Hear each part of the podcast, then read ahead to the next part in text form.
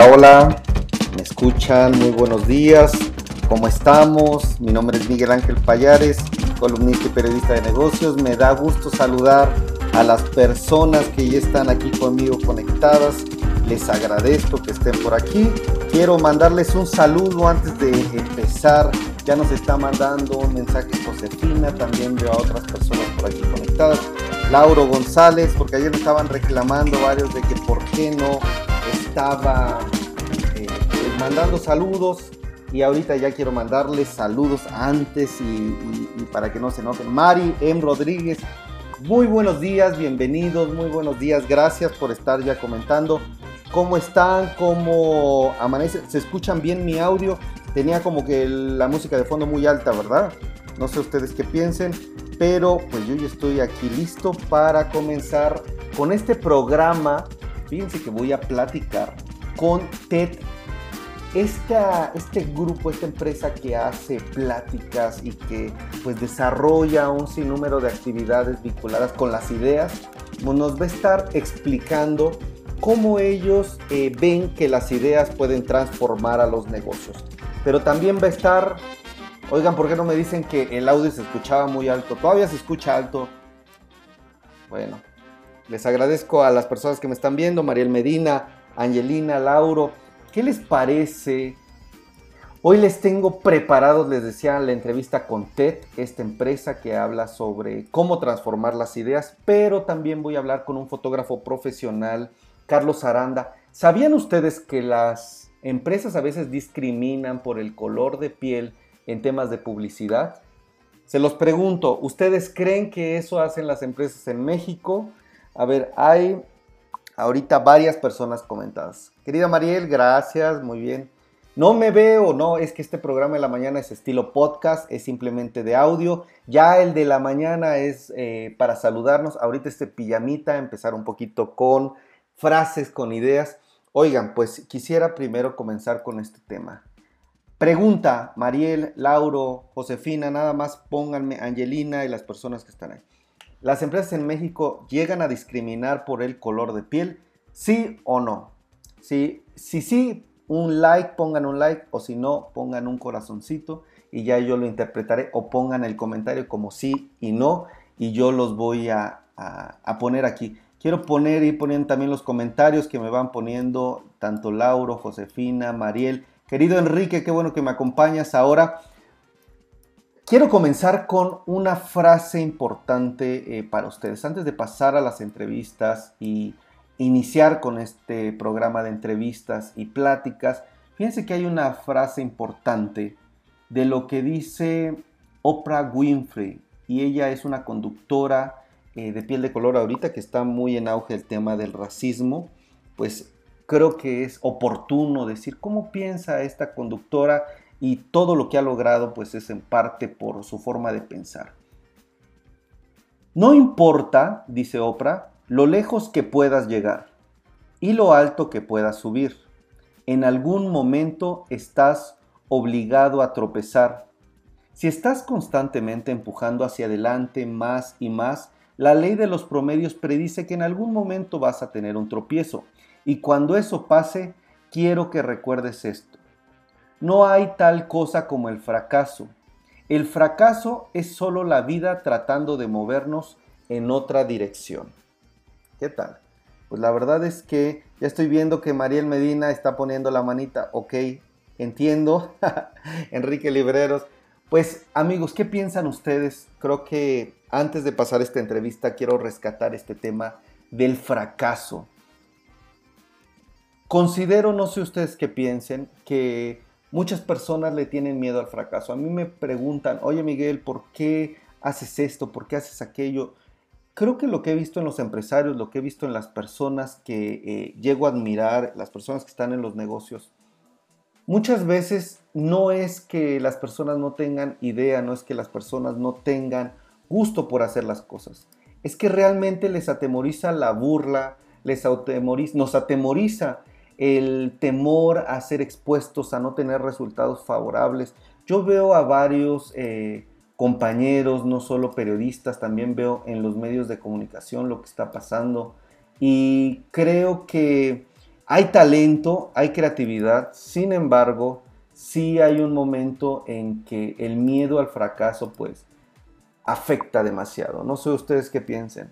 El fracaso es el principio del éxito. Fíjense que eso es algo que yo podría compartirles, que sí, cuando tú experimentas el fracaso, cuando tú dices las cosas no me salen, las empresas no me aceptan, las ventas no se me dan, mi consejo muy personal es de que experimenten y incluso lleguen no a disfrutar, pero sí a enfrentar esa sensación. No pasa nada. O sea, tal vez es doloroso, eh, llega a ser como un golpe eh, importante a, nuestro ego, a nuestra visión. Y pues sí, nos hace pensar tal vez un poco. Y, y me están preguntando aquí ya mi compañero, mi entrevistado, Carlos Aranda, que es el fotógrafo profesional, ya está a punto de conectarse. Y pues Carlos, ya te estamos por aquí esperando. Creo que tiene ahí algunos problemitas de conexión. Pero eh, pues bueno, la verdad es que estamos aquí ya listos. Les decía del tema del fracaso. Para mí sí es que hay que experimentarlo, hay que disfrutarlo y no hay que tenerle miedo porque si nosotros nos enfocamos en sufrirlo, pues está muy mal. También quiero comentarles rápidamente algo muy breve de un libro que se llama Nail It and Scale It. Breve, rápido, para que tampoco se me aburran, para que sigamos conversando. Quiero eh, agradecer Marta Claudia, nos está diciendo muy buenos días, Angelina también, GH, Enrique Librero, pues ya se los he dicho. Gracias porque si ustedes me comentan, me ayudan porque también suben las interacciones de aquí y Facebook, el algoritmo, por lo que me explican, también nos ayuda para pues continuar con estas transmisiones. ¿Qué les quiero compartir aparte de todo este tema del fracaso? Hay algunos errores que cometemos al empezar un negocio. La trampa de la familiaridad es lo que dice el libro Acierta y escálalo. Es más probable morir por un tiburón o por una picadura de una abeja. ¿Qué piensan? Mucha gente imagina que las aguas de cualquier de Acapulco, de Australia, de San Diego y otras partes del mundo, pues hay ataques a tiburones. Sin embargo, por extraño que pueda parecer, la realidad es que más es más probable morir por un piquete de abeja o aún por una medusa, la cual mata más gentes que los tiburones y los cocodrilos juntos. Esto es lo que dice el libro Nail and Scale. Pero, ¿por qué respondemos con tanta confianza que es más posible morir por el ataque de un tiburón? La respuesta es que estamos más familiarizados con los ataques a los tiburones. En esta familiaridad, la que causa los problemas en nuestra percepción de las probabilidades, es esta familiaridad la que causa los problemas en nuestra percepción de las probabilidades y que también causa problemas cuando estamos aprendiendo. Atención, hay que tener cuidado con esto porque si ustedes se sienten confiados en su negocio, puede que estén cayendo en un error.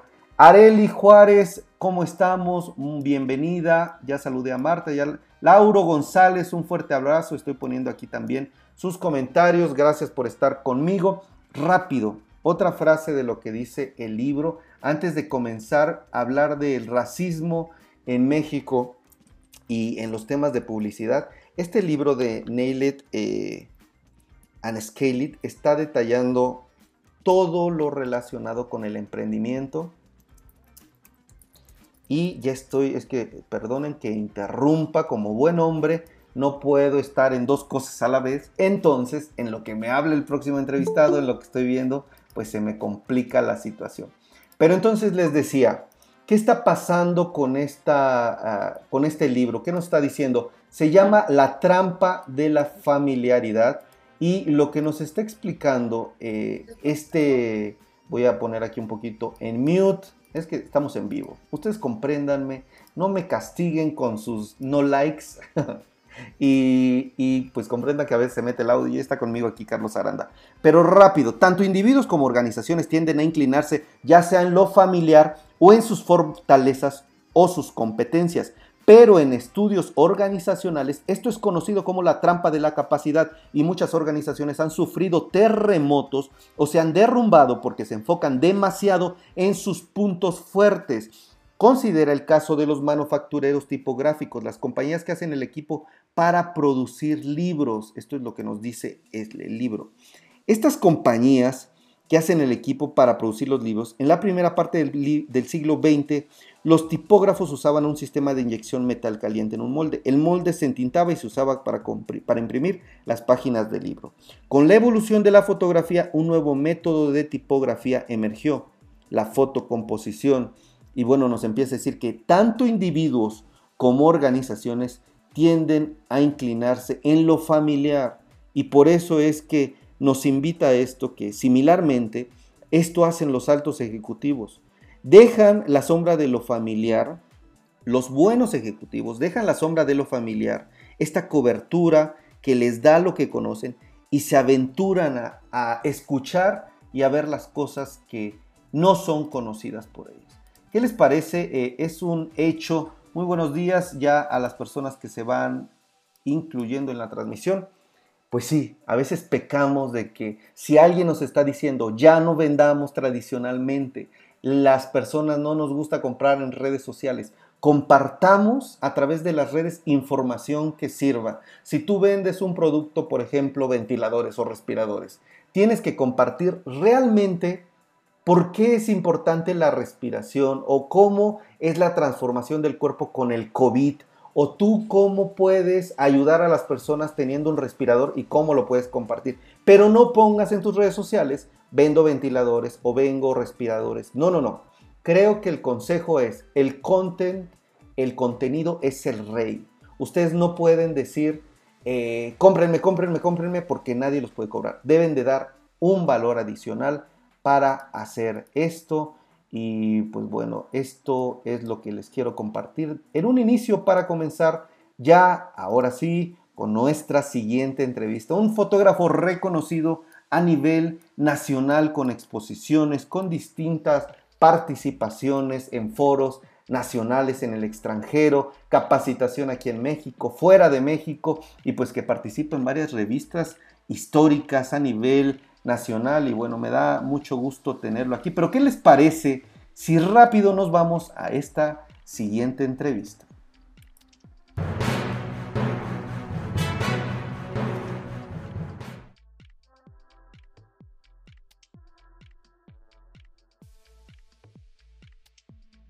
Don Carlos Aranda, repito porque no me estaba escuchando. Muy buenos días, muy buenos días eh, eh, que me estás escuchando. Ya te veo por aquí conectado. Simplemente hay que desactivar el mute de la de aquí. Ya te veo listo, ¿verdad? Miguel, ¿ya me escuchas? Listísimo. ¿Cómo estamos, amigo? Muy buenos días. Bien, muy bien, Miguel. Muy buenos días. ¿Cómo estás tú? Y muy buenos días a la gente que te escucha por, por esta transmisión. Y pues primero felicidades por el esfuerzo informativo que estás haciendo de gran valor y pues mucho éxito en este, en este emprendimiento de comunicación que sé es titánico. hombre, amigo, gracias.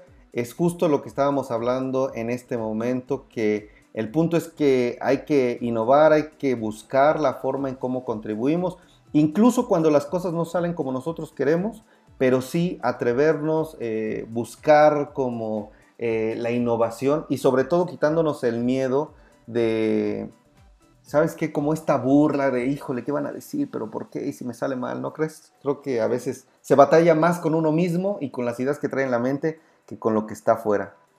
Sí, totalmente. Y creo que esto que estás haciendo, la, la comunicación hoy en día juega un factor importantísimo ¿no? en, en estar informados para tomar decisiones, para vislumbrar el panorama de qué está sucediendo en el mundo con tanta información. Yo creo que la información de calidad, como hace rato lo mencionabas, incluso en las estrategias de ventas, pues es fundamental para entender lo que, lo que está pasando, ¿no? Y por supuesto la información de calidad, porque hoy en las redes sociales encontramos información sin fuentes, información que nada más intenta influir hacia ciertos aspectos de la realidad, pero que incluso son irrelevantes o falsos, ¿no? Entonces, eh, yo creo que hoy la comunicación juega un papel muy importante y lo más trágico es que los medios de comunicación pues están también en una crisis muy, muy complicada, ¿no? Muy complicada financiera, muy complicada de veracidad. Traigo al ejemplo Reforme, lo que ha publicado últimamente, que pues bueno, este, pues es, es complejo el, el, panorama sí editorial informativo. Entonces, por eso hoy en día la, información de calidad pues toma mucho más relevancia, ¿no? Claro. Oye, eh, Carlos, entrando al tema, la verdad lo que me dices lo considero totalmente y lo apoyo. Y en, pasemos al tema, Carlos, de qué está pasando con el racismo. Hay un tema en Estados Unidos eh, después de una trágica muerte de una persona de color allá en Estados Unidos. ¿Sí me escuchas bien, verdad, amigo? Sí, totalmente, perfectamente. Eh, pues bueno, se desató una serie de protestas que ya hemos platicado, incluso con Marisol Huerta, analista del Banco B por Más, nos ha dicho, pues puede tener un impacto positivo. Perdón, negativo, ¿cuál positivo? Negativo en pues la economía, en la sociedad. Estamos en medio de una pandemia y ahora vienen estas protestas totalmente justificables. Pero el punto es de que hay una percepción muy evidente de que el racismo, aunque esté ocultado, existe, sobre todo en una sociedad tan desarrollada como es Estados Unidos, un país de primer mundo. Sin embargo, te quiero preguntar a ti, en la publicidad, porque ayer también salió un caso de Grupo Lala. Fíjate que una cuenta de Twitter, te platico rápido y le platico al auditorio, resulta que publican dos empaques de Lala en donde ponen a una familia de tez morena y a una familia de tez blanca, en el empaque, en donde va el envase de, del ala. Y la pregunta fue, ¿tú cuál comprarías? Entonces, eh, pues la gente empezó a comentar, a decir, se hizo toda una tendencia, ayer la comentamos también en la transmisión de Luna 30, y creo que eh, la pregunta o lo que quería platicar contigo es, tú en la publicidad como fotógrafo personal, trabajando con las empresas, sí hay empresas que te dicen, oye, quiero personas de tez blanca, quiero personas de este tipo, sí o no en la realidad ¿qué ocurre, amigo. Pues mira, déjame compartirte mi experiencia. Yo definitivamente no soy publicista, pero sí he, o sea, no he creado campañas desde cero para las empresas, pero por supuesto que desde el lado de la fotografía, pues sí, sí he hecho varias campañas en donde soy, soy una, pues una pieza más de todo el entramado de comunicación, pero antes que de contestarte, sí me gustaría un poquito profundizar acerca de la publicidad, ¿no? Y la publicidad entendida como este simulacro hiperreal, que es construido precisamente con símbolos de poder, que además en muchos de los casos están dotados de una hipersexualidad, ¿no? Eh, que invariablemente son una invitación a pertenecer a un círculo de poder eh, al cual también esto es una, fantasía, ¿no? Déjame traer a colación el, comercial de Uber Eats, ¿no? Cuando hablo de, esta, de este simulacro hiperreal, pues obviamente es una situación y toda la publicidad que hacemos son, son simulacros de una hiperrealidad, o sea, una realidad que es más allá de lo real. No, no creo que Luis Miguel se plantee el comer fettuccini con una salsa de era, no me acuerdo, un determinado este, cena de smoking en, una, en un lugar idílico, con un piano, con todos sus éxitos atrás, eh, aludiendo a que el pasado puede haber sido mucho mejor, ¿no? Con su incondicional a lo que es ahorita y por eso lo pide por Uber Eats, ¿no? Entonces, este, pues evidentemente toda la publicidad es un simulacro donde se exacerba la, realidad. La comida no es la, muchas veces se utiliza food stylist para poder ver que se vea más real de lo real esta, es, esto, ¿no? Y en, y en, estos símbolos de poder, pues por eso utilizan a un personaje y todo lo que puede significar dado su trayectoria y su vida personal, que es parte del activo de Luis Miguel, ¿no? Este, esta persona que pocas veces da entrevistas, que cobra un millón de dólares por dar una entrevista, entonces, es esta invitación a pertenecer al círculo de, poder de, Luis Miguel a través de Uber Eats, pues es, es parte del juego de comunicación de la publicidad que siempre tiene implícito estos, estos símbolos de poder, ¿no? Entonces, y aparte refleja también lo que el ser humano busca, ¿no? Al final es como una muestra de, de, lo que no es que esté mal, simplemente sí es una forma como de comunicar que llega al instinto, ¿no? Totalmente, y, mi respuesta a la pregunta es sí, ¿no? Invariablemente siempre sale a colación el vamos a hacer algo aspiracional, o sea, siempre, y bueno, no te, puedo decir incluso de publicaciones en donde parte del trabajo te regresan la, la, foto, ya sea de apertura o de portada, donde te especifican partes del cuerpo a modificar de modelos, actrices, este, cantantes, porque realmente estas, eh, estos simulacros de, hiperrealidad pues se construyen a través de, hacer idílica o hacer este, más real de lo real esto, ¿no? Y donde jamás, jamás van a, van a poner a gente morena, salvo sus, sus este, con todas excepciones, ¿no? De aquella publicidad que hizo en los ochentas eh, Benetton, ¿no? Pero sí, en, lo que a mí me ha tocado siempre es buscar esta aspiración, ¿no? Esta publicidad aspiracional, en donde, pues claro, siempre recuerdo cuando empecé a hacer publicidad, pues era la ola de, de los argentinos, ¿no? De la gente pues sí que con esta identidad un poco más europea, ¿no? pero sí con este toque latino. Después vino la oleada de, modelos eh, brasileños, ¿no? Hubo muchísimos brasileños y ahora, este, pues también últimamente muchos modelos venezolanos, ¿no? Y, hombres y mujeres. Entonces siempre en lo que a mí me ha tocado, este, involucrarme, pues sí, siempre hay una preferencia por esta aspiración a que se parezca. Y no, no, no todos, ¿no? Por ejemplo, eh, Itálica, que hago muchas fotos de comunicación para su, para su comunicación, no todo el tiempo están buscando, o sea, ellos tienen como una segmentación de mercado muy específica, ¿no? Saben perfectamente quiénes son sus consumidores y sí tratan de acercar esta imagen un poco más al prototipo de, de persona que lo compra, ¿no? Que compra sus, sus, eh, productos. Y es que vemos, amigo, también casos en Estados Unidos. La verdad es que tú vas allá a Estados Unidos, incluso Europa, y sí te sorprende la publicidad cómo cambia porque pues no hay los patrones que tenemos a veces en México de, de, ciertos patrones de belleza, aunque sí coinciden en algunos casos, creo que el tema de color de piel, el tema de diversidad es como mucho más amplio allá en, otros países. Amigos, simplemente ya tengo a mi otra entrevistado, pero quiero terminar preguntándote, ¿qué recomendarías a las empresas en este momento que hay una situación grave? Hubo una muerte y pues no sabemos cuántas más por este tema de racismo. No hablemos ya de clasismo, no hablemos más de discriminación por eh, la escuela que vienes, por las cosas que pasan. Simplemente dime tú cómo las empresas pueden mejorar, dejar de ser insensibles a estos temas, ser más empáticos y pues dejar como estos paradigmas que ya a millennial, centennial, incluso generaciones como la X, pues ya no están de acuerdo.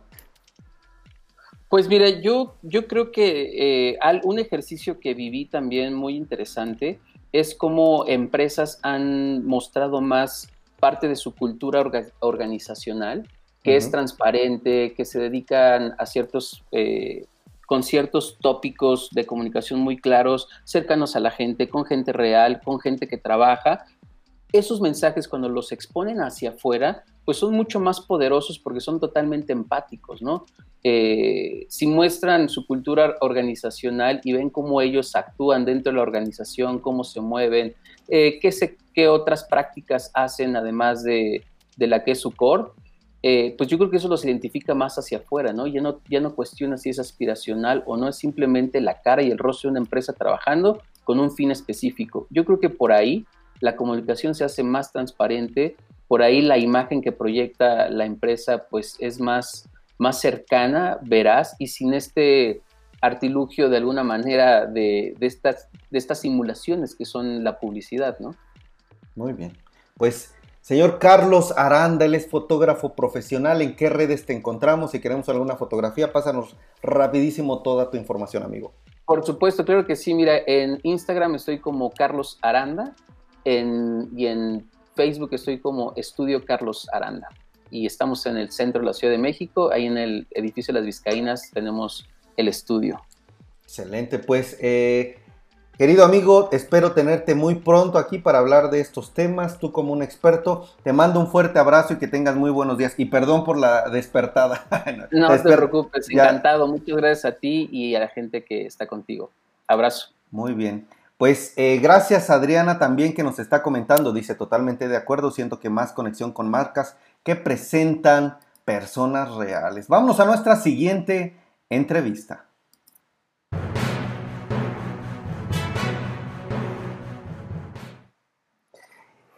Está ya con nosotros Marcela Ángela García. Ella es la directora y curadora de TED X Ciudad de México y nos va a hablar de un tema que a mí me apasiona. Creo que es justo el momento en el que vivimos y este esta tendencia es, eh, parece imparable. El valor de las ideas y cómo pueden transformar nuestra sociedad.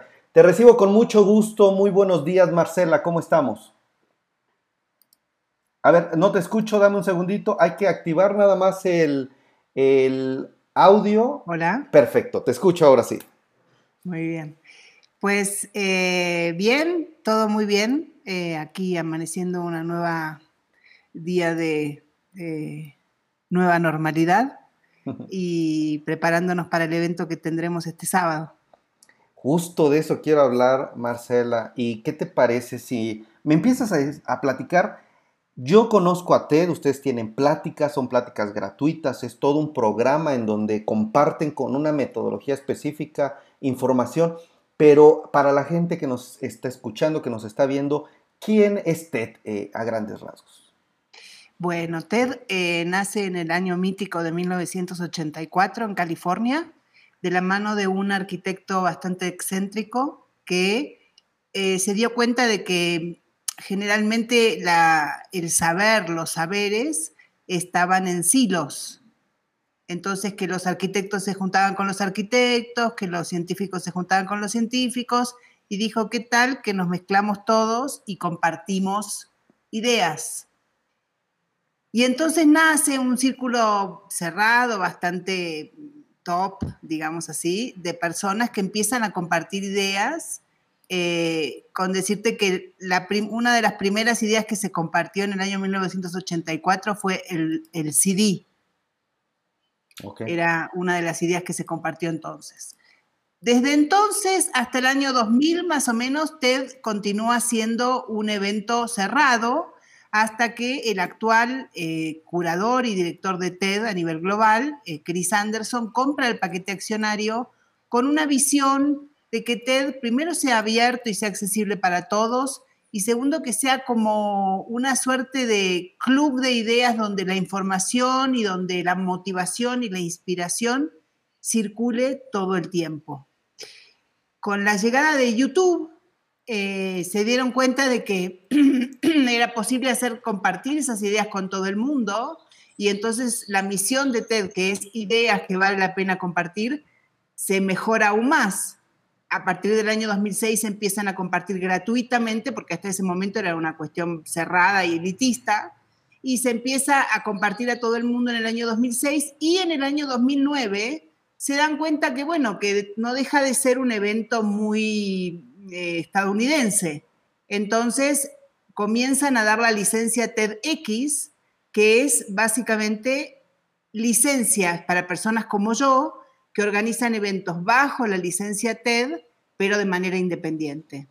Entonces tenemos todo un sistema de, supervisión y un sistema de, comunidad donde tenemos muchos aprendizajes entre todos los organizadores TEDx del mundo, que somos miles.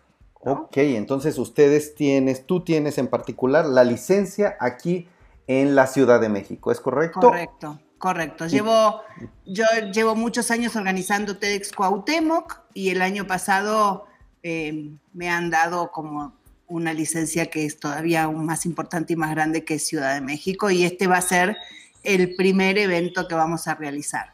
Y pues bueno, eh, básicamente no siempre son gratuitos, depende de las características del evento. Nosotros en TEDx siempre hemos tratado, si, no gratuitos, de que sean muy accesibles, porque justamente nuestra, nuestro espíritu es el de poder compartir esas ideas con la gente que más las necesita, digamos, que son estudiantes, que son gente joven, que son emprendedores, es como las personas a las que más nos interesa poder llegar.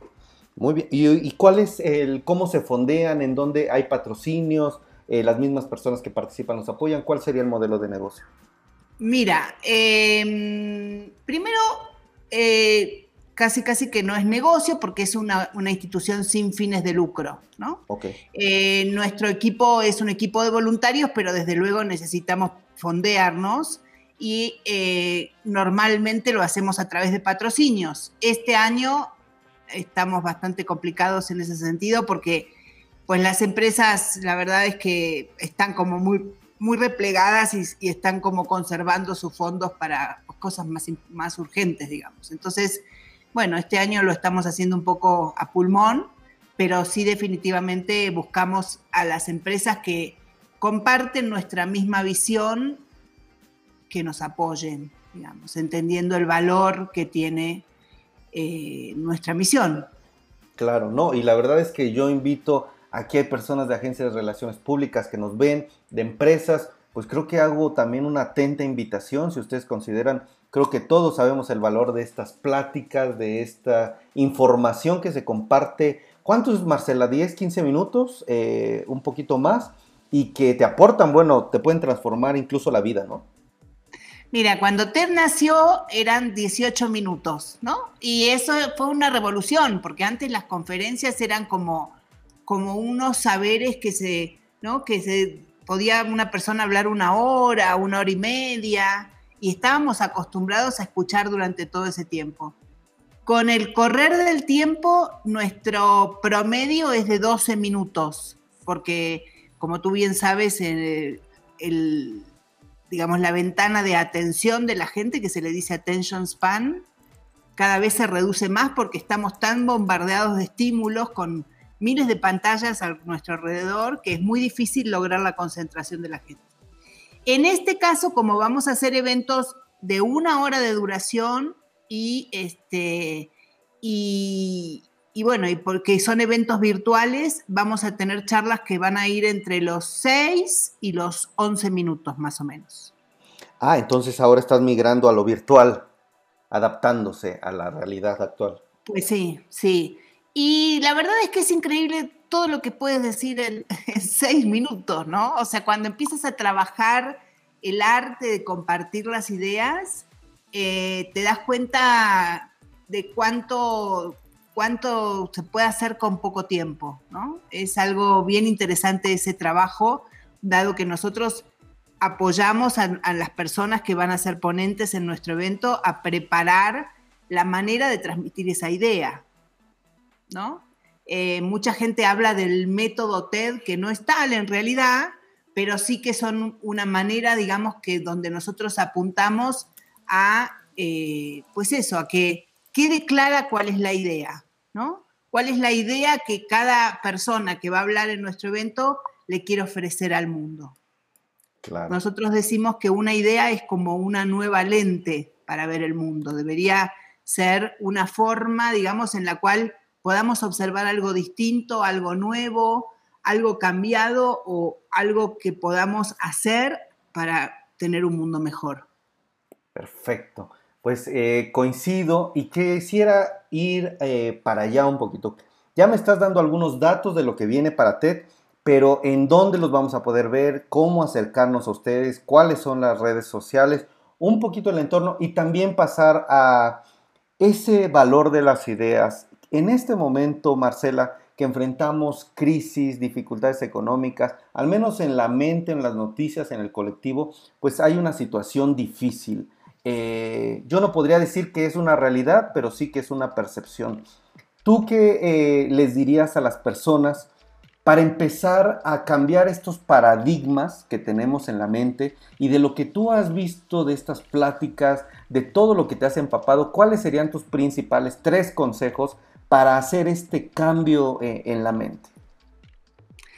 Bueno, creo que es una pregunta bien difícil la que me haces y bien amplia, pero eh, estaba escuchando la, entrevista anterior que hacías y creo que lo que tenemos que empezar es a poder eh, desmontar, digamos, los mecanismos que hoy nos hacen actuar como actuamos, ¿no? ¿Qué es lo que hace que un policía blanco se crea con derecho ¿no? a asfixiar a una persona hasta la muerte. ¿qué, ¿cuál es? O sea, porque no es solamente que la publicidad o que hay todo un sistema de mecanismos en nuestra sociedad que de alguna manera eh, validan estas instituciones que nos hacen vivir en una sociedad muy desigual, ¿no? Entonces, esa crítica a las instituciones es algo este, que me parece ese pensamiento crítico, ¿no? Entonces, lo primero, el primer consejo es cada vez pensar, bueno, esto que, esto que digo, esto que pienso, esta, esto que considero bello o no considero bello, ¿por qué? ¿No? ¿De dónde vienen esas cosas? Y poder cuestionarnos a nosotros mismos esto. Tienes toda la razón y permíteme ahí hacer un comentario. Fíjate que tuve la oportunidad en una clase, en un MBA que tomé aquí en la Ciudad de México y nos decía una maestra, ¿por qué a una persona que sí tiene tal vez escasos recursos, obviamente ella no ponía en tela de juicio de que una persona pues, no tuviera tal vez acceso a ciertos servicios, a ciertos productos, pero decía, ¿por qué le llaman pobre y por qué tienen en la mente la visión de que esa persona ya está clasificada de una forma? Hay que cuestionarse, hay que decir, a ver, a veces puedes tener recursos y la pobreza puede ser de otra manera. Entonces, el llegar a hacer preguntas a veces profundas que no sé si se alcance eh, a ver o me alcance a explicar, como de cuestionar por qué a eso le llamamos de esa forma. ¿Por qué yo estoy clasificando eso como bello, que es lo que nos estás diciendo? Ese pensamiento crítico de decir, pues es que la realidad no es como nos la están planteando. Tal vez hay otra realidad en donde la belleza, el color de piel, eh, marca otro tipo de cosas, pero hay que justo preguntarnos, ¿no?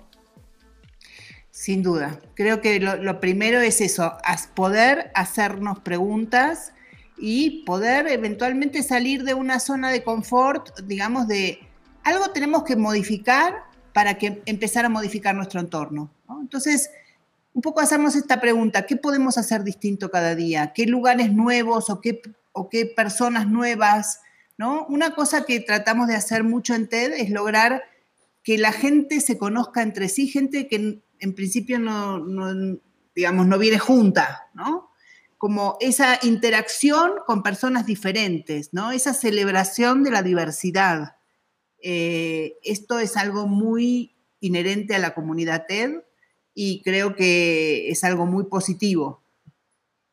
Entonces, celebrar la diversidad sería otro consejo que les podría dar, ¿no? O sea, eh, no buscar siempre las personas que son como yo o que piensan como yo. Tal vez sea mucho más enriquecedor hablar con alguien que piensa distinto y poder hacerlo. Aunque atemorice, porque eh, me ha tocado conocer a gente de, eh, al fin como periodista, te imaginarás, me ha tocado viajar a varios países y ahí conoces a gente de distintos colores de piel, de distintas formas de pensar, de distintos bromas, humor. La verdad eso atemoriza, Marcela, eso es lo que me estás diciendo Creo que sí se debe hacer, pero como seres humanos creo que a veces nos encerramos en nuestro círculo ah, por el miedo de, no salir. Y uno de, un consejo, este segundo consejo te lo tomo muy a fondo porque es atrévete a interactuar con otras personas porque puedes ahí aprender, cambiar justo estos paradigmas de la mente, ¿no? Y por último, pensar, eh, pensar en el otro, ¿no? pensar en, o sea, dejar de pensar en nosotros mismos y tratar de pensar en un otro a quien, digamos, que puede estar necesitando algo de nosotros. Me parece que eh, si todos pudiéramos tener esa, manera de pensar, eventualmente el mundo eh, podría modificar algo, ¿no? O sea, dejar, o sea, esta cosa, esta, toda esta cosa donde nos centramos en nosotros mismos y todo tiene que ver con un principio de placer, eh, digamos, a veces el principio de, la comunidad, de un nosotros, de un estar bien, ¿no? Nosotros, no solo yo, eh, tal vez sea una, también una, medida importante. No, la verdad, eh, no te lo voy a decir solo porque me estás escuchando, pero me sorprenden estos tres puntos que me estás diciendo, en serio. El tercer punto que me dices pensar en el otro. Creo que hasta en los negocios lo he visto en las personas exitosas. Cuando estás tan ensimismado, tan buscando tu propio beneficio, a ver, yo quiero sacar ventaja de esto y a mí cómo me va a beneficiar, y te olvidas de los demás, creo que no solo la demás gente lo percibe y dice, bueno, ¿para qué me voy contigo? Mejor me hago un lado. o me voy para acá o me, no te esquivan. Pero cuando realmente, y es genuino, porque eso no lo puedes eh, hacer o, la gente lo detecta, obviamente, y si no, en algún momento tú te cansas o, lo detectas. Pero cuando es genuino ese interés, Marcela, coincido completamente y me encanta esto que me dices, pensar en el otro, porque así dejamos de enfocarnos en nuestras necesidades, pero lo bueno de esto es como que se genera una sinergia que la misma gente te va apoyando, va haciendo crecer, va haciendo, favoreciendo tus negocios. Yo lo he visto en empresarios, lo he visto en, eh, con otras personas y excelente estos consejos, Marcela. Y quisiera también, bueno, no sé si tuvieras otro, pero eh, compártenos también un poquito de tus redes, en dónde encontrarte, cómo verte, cómo encontrar más contenido de tech. Miren, a mí me interesa promocionar no las mías, sino las de TEDx Ciudad de México. Entonces, es TEDx Ciudad de México en Instagram, en LinkedIn, en Facebook, obviamente, y en Twitter. Y el día sábado a las 10 de la mañana vamos a estar eh, transmitiendo por nuestro canal de YouTube, también TEDx Ciudad de México, o pueden encontrar la liga en cualquiera de nuestras redes. Tenemos también un, sistema de registro, no porque haya que pagar ni nada, sino porque si te registras te, te hacemos llegar un correo con la liga para que te conectes mucho más fácil el mismo día, ¿no? Y también para que te conectes con los eventos futuros porque es una serie de cuatro eventos el primer sábado de cada mes por nuestro canal de YouTube a las 10 de la mañana, de 10 a 11 de la mañana. Entonces, en cada evento vamos a tener tres eh, ideas y un pequeño número musical y al final una sesión de preguntas y respuestas con cada uno de los, de los ponentes de las ideas.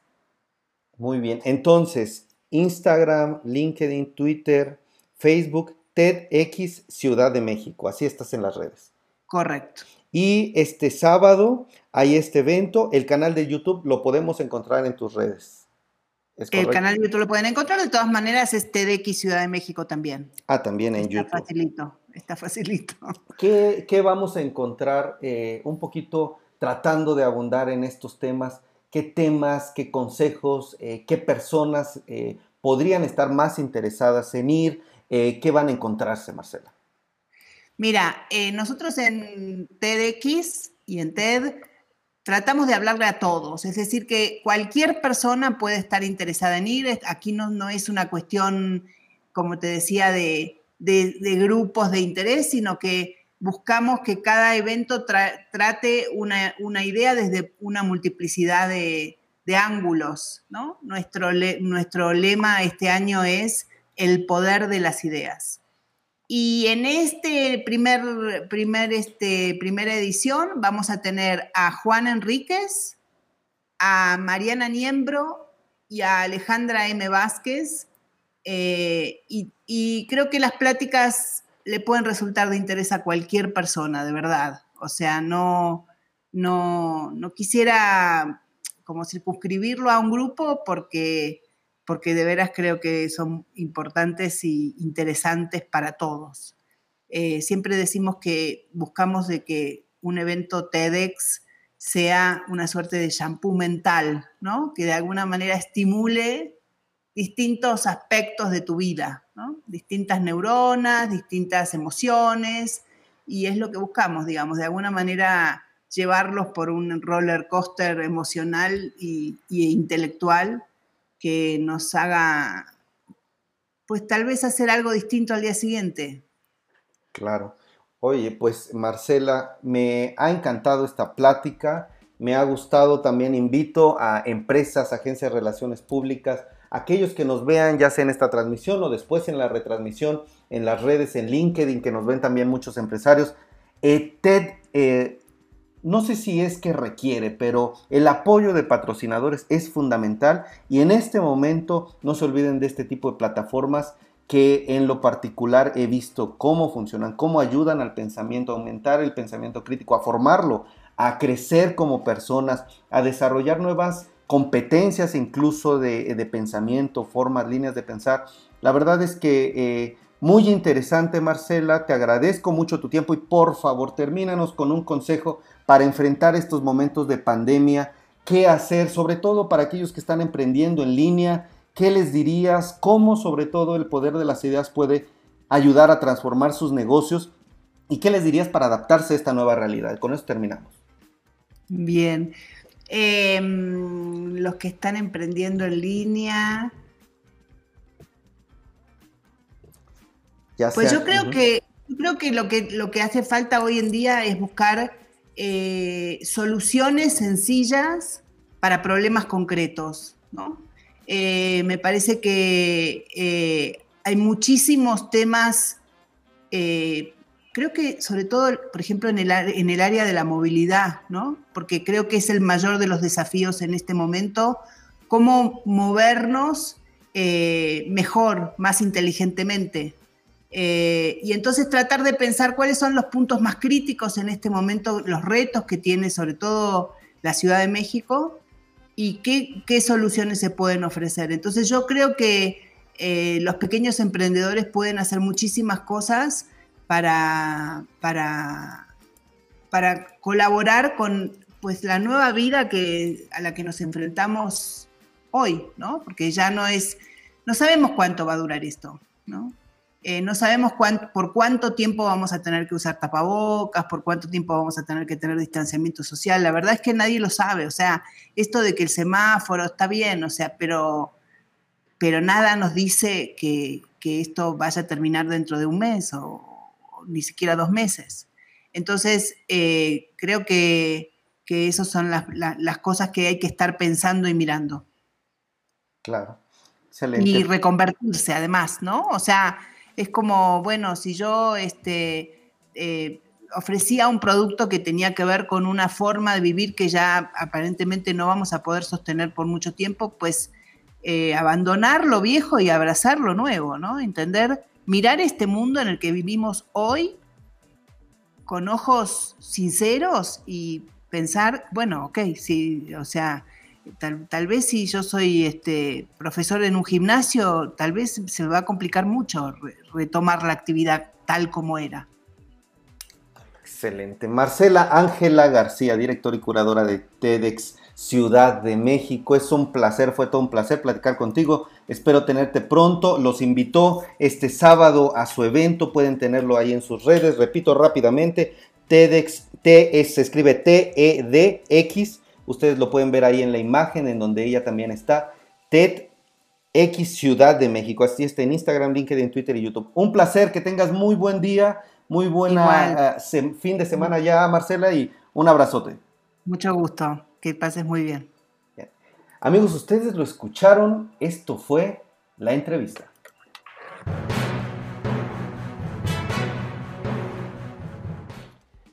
Gracias, Karin, que nos está diciendo muy buenos consejos.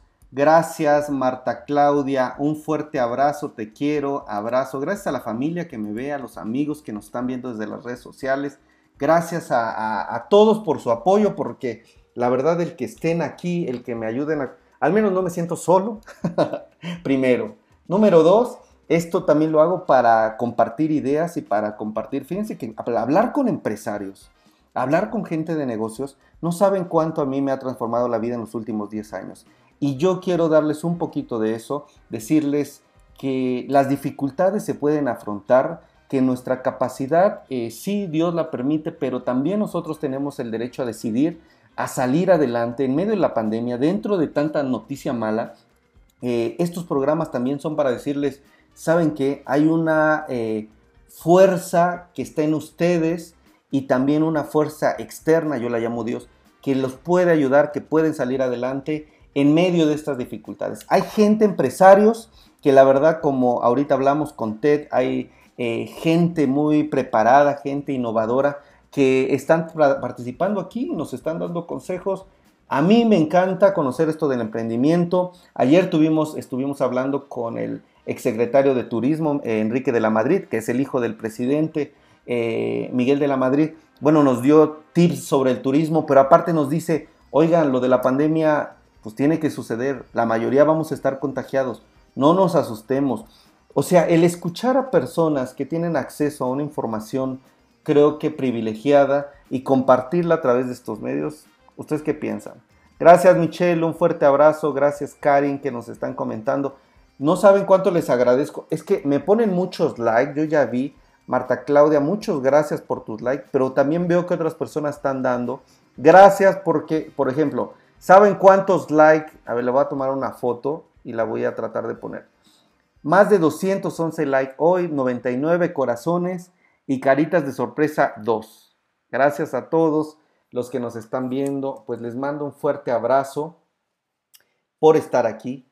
Ya les dije un poquito de las frases, ya les dije de todo. Terminamos este programa hoy, si Dios lo permite, una 30 de la tarde. Los espero en Ideas de Negocios. Una 30, voy a tener entrevistas, voy a tener personas que hablen de negocios, pero también cuáles son las tendencias, cuáles son las noticias más importantes de negocio, cuáles noticias están dando las empresas, todo lo vinculado a los negocios. Creo que si ustedes están interesados en crecer en el mundo del emprendimiento, a transformar su mente en cuanto a ideas de innovación, eh, pueden encontrar en estos espacios ideas de negocios para que ustedes formen sus empresas, sus eh, compañías y la verdad es que pues eh, se los dejo ahí.